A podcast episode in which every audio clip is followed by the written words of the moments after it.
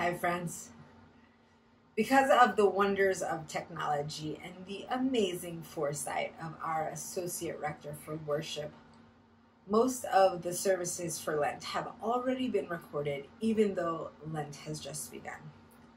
A few days ago, I was in the nave recording my portion, and I need to tell you a little bit about that experience because I'm standing there presiding at a nearly empty nave except for the people recording me. And I get to the words of the confession, and all of a sudden, I just want to cry. I get a little lump in my throat because I love our confession. I love saying the confession together in Lent, the community coming together and saying, all right, let's get ourselves back on track and turning towards the light of Christ. Like, I love that. But this day, as I was saying these words, in an empty nave, the words just reverberated and they landed in my aching, weary heart. My heart is tired. My brain is tired. I haven't found a way to make pandemic living easy yet. So what's a woman to do? I'm going to keep putting one foot in front of the other and keep going. And I'm going to keep praying, hoping, and expecting that the Holy One, well, she's going to meet me this day, and she's going to meet me the next day, and she's going to meet me the next day after that. And why am I going to put my hope in such a thing? Because that's been my experience for almost 365 days so far. Each day I wake up and I cannot believe that this reality is our life. And this is my life. I am now someone who is living in a pandemic.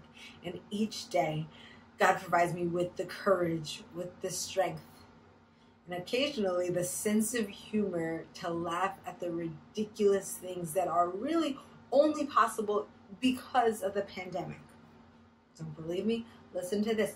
A few weeks ago, we had Diocesan Convention, a time of pretty serious business where hundreds of people from around the diocese get together to do the work of the diocese. As the meeting is started and our bishop is doing our opening welcome, a basketball comes flying at the side of my face, hits my desk, coffee sprays all over the wall, and my 3-year-old was like, "What? I wanted to play." He had no idea that I was now doing official busy work. I'd even put my collar on for the occasion, but no matter. And instead of being furious, which I'm proud of myself for not being, maybe I was a little furious, but I also, in that moment, was like, this is so funny. There will be a time where I miss my 3-year-old being this free, this wild. There is a time where I will miss having to not spend Saturdays to do the work of the church. Like, all of it came to me, and in that moment of frustration, there was also incredible grace. Incredible grace every day. That is my story. That is my experience. Even on the days that I don't remember it or recognize it, and on the days that I am a grumpy mess of anger, that grace is still there. That grace is there for you too. That grace is there today for you. So yeah, you might be grumpy today. That's okay. Grace is there. Grace is there. Inhale that grace.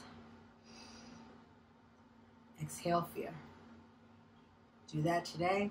Do that tomorrow and the day after that. And I promise you, the Holy One will not leave you. Bye, friends.